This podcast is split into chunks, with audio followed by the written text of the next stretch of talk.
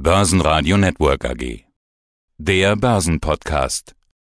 Freedom Finance, der Experte für IPOs. Herzlich willkommen, André Wolfsbein. Unser Thema heute Metaverse und ich freue mich auf unsere Unterhaltung.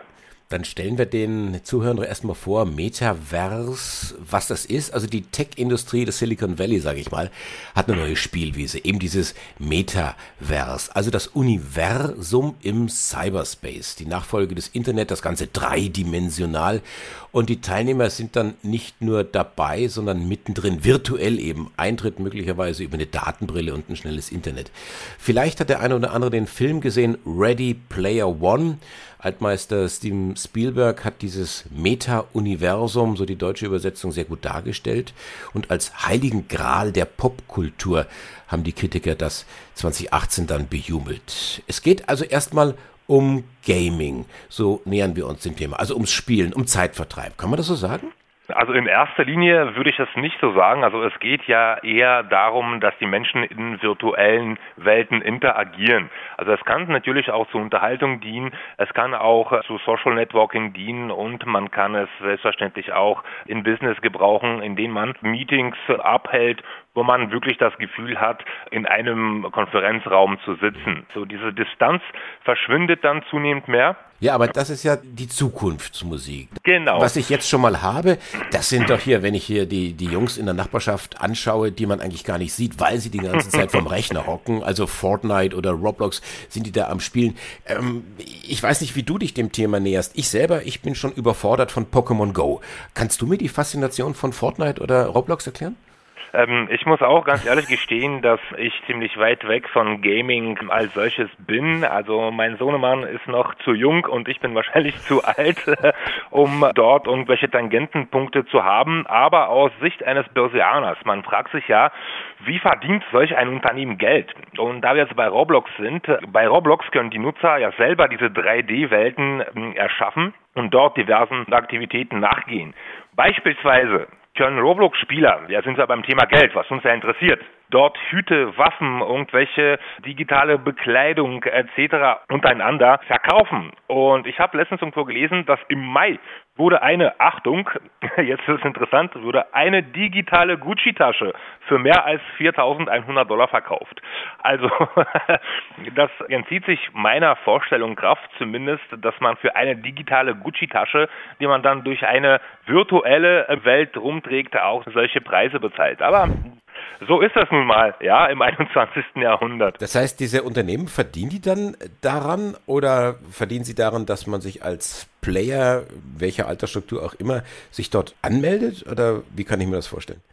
Genau, also da fallen ja bestimmte Gebühren an. Roblox äh, sind ja Newcomer, also die sind ja seit relativ äh, kurzer Zeit an der Börse. Wir bei Freedom Finance haben ja da auch sehnsüchtig auf das IPO von Roblox ähm, gewartet.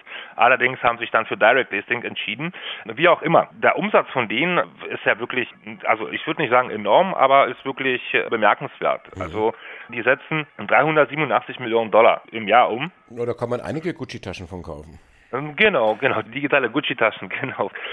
Also Roblox aus meiner Sicht, ich kann es nicht nachvollziehen, wie die das Geld generieren. Es gibt bestimmte Abos etc. Und ich habe auch mit Erstaunen festgestellt, dass Facebook auch diese virtuelle Brille verkauft, diese VR-Brille verkauft und tatsächlich einer der Platzhirsche auf diesem Gebiet, Nummer eins sogar, von Sony folgend, war für mich auf jeden Fall auch eine Erkenntnis. Genau, weil du jetzt so gesagt hast, du kannst dich dem Ganzen nicht so nähern und verstehst nicht, wie man da virtuell eine Gucci-Brille kaufen kann. Aus sicherer Quelle weiß ich, dass du dich mit dem Golfsport hin und wieder auseinandersetzt. Wenn ich jetzt den Gedanken weiterspinne und sage, pass auf, wir bieten jetzt einen sensationellen 18-Loch-Golfkurs virtuell im Internet an und damit du, André, mitspielen kannst, musst du einen Ein Obolus Golf bezahlen. Ja, musst einen Golfschläger äh, kaufen für, keine Ahnung, wie viel Bitcoin oder was auch immer. sind wir dann irgendwo irgendwo auch in dieser Schnittmenge zu dem Hype um die Kryptowährungen.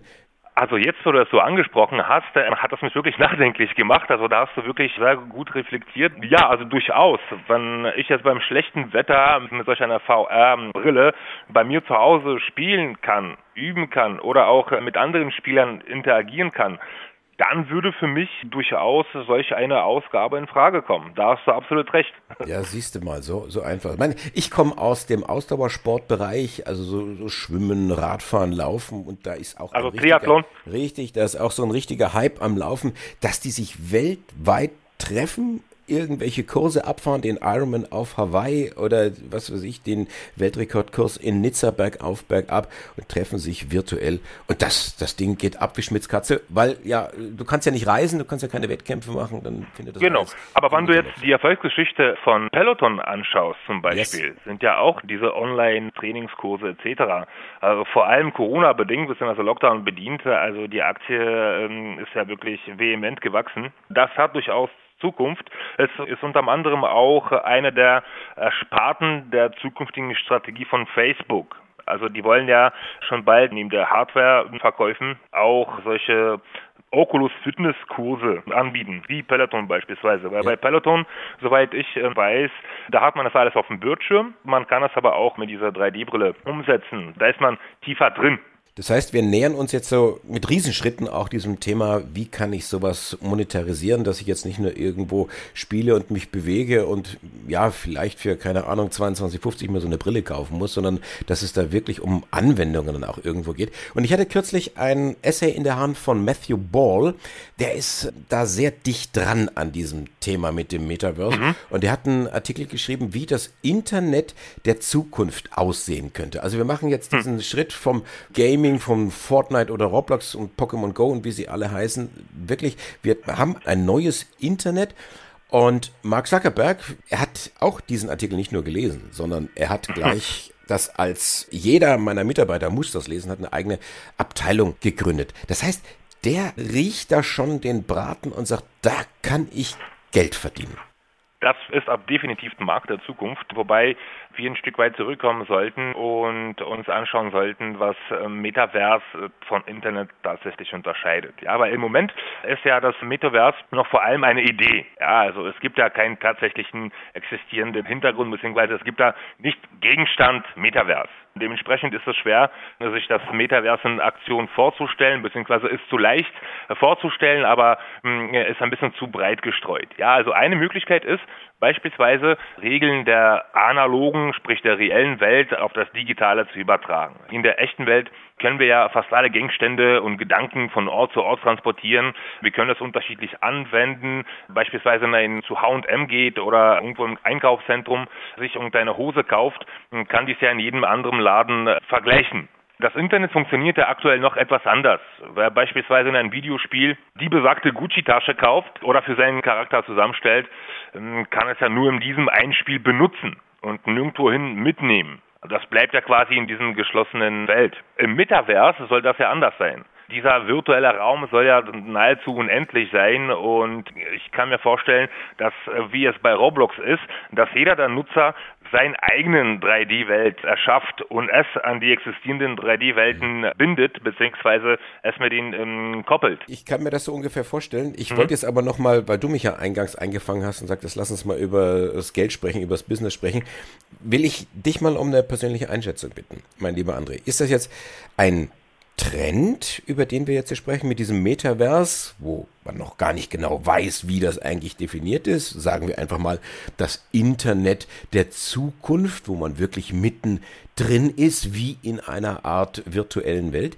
Ist das ein Trend oder ist das einfach nur wieder eine Spinnerei aus dem Silicon Valley? Äh, aus meiner Sicht ist das mehr als ein Trend tatsächlich, denn Internet war ja noch Anfang der 90er Jahre auch nur ein Trend. Mittlerweile ist Internet ja fester Bestandteil unseres Soziums Metaverse wird die logische Weiterentwicklung vom Internet sein. Von daher, ich würde das nicht mal als Trend bezeichnen, sondern tatsächlich als Teil unserer Zukunft. Davon bin ich überzeugt. Sollten die Technologien mitmachen, was heutzutage ja schon fast der Fall ist, und sollte dieses Konzept mehr geformt werden, nicht zuletzt durch die Gesetzgeber, nicht zuletzt durch die Infrastruktur, dann wird das mit hohen Wahrscheinlichkeit auch festes Bestandteil unseres zukünftigen Lebens sein. Weil da gibt es ja enorm Einsatzpotenzial. Stell dir vor, du kannst ja virtuell Ärzte besuchen, du kannst virtuell Golf spielen, wie du schon gesagt hast, du kannst virtuell in einen Pub gehen mit deinen Freunden und dort ein Bierchen trinken.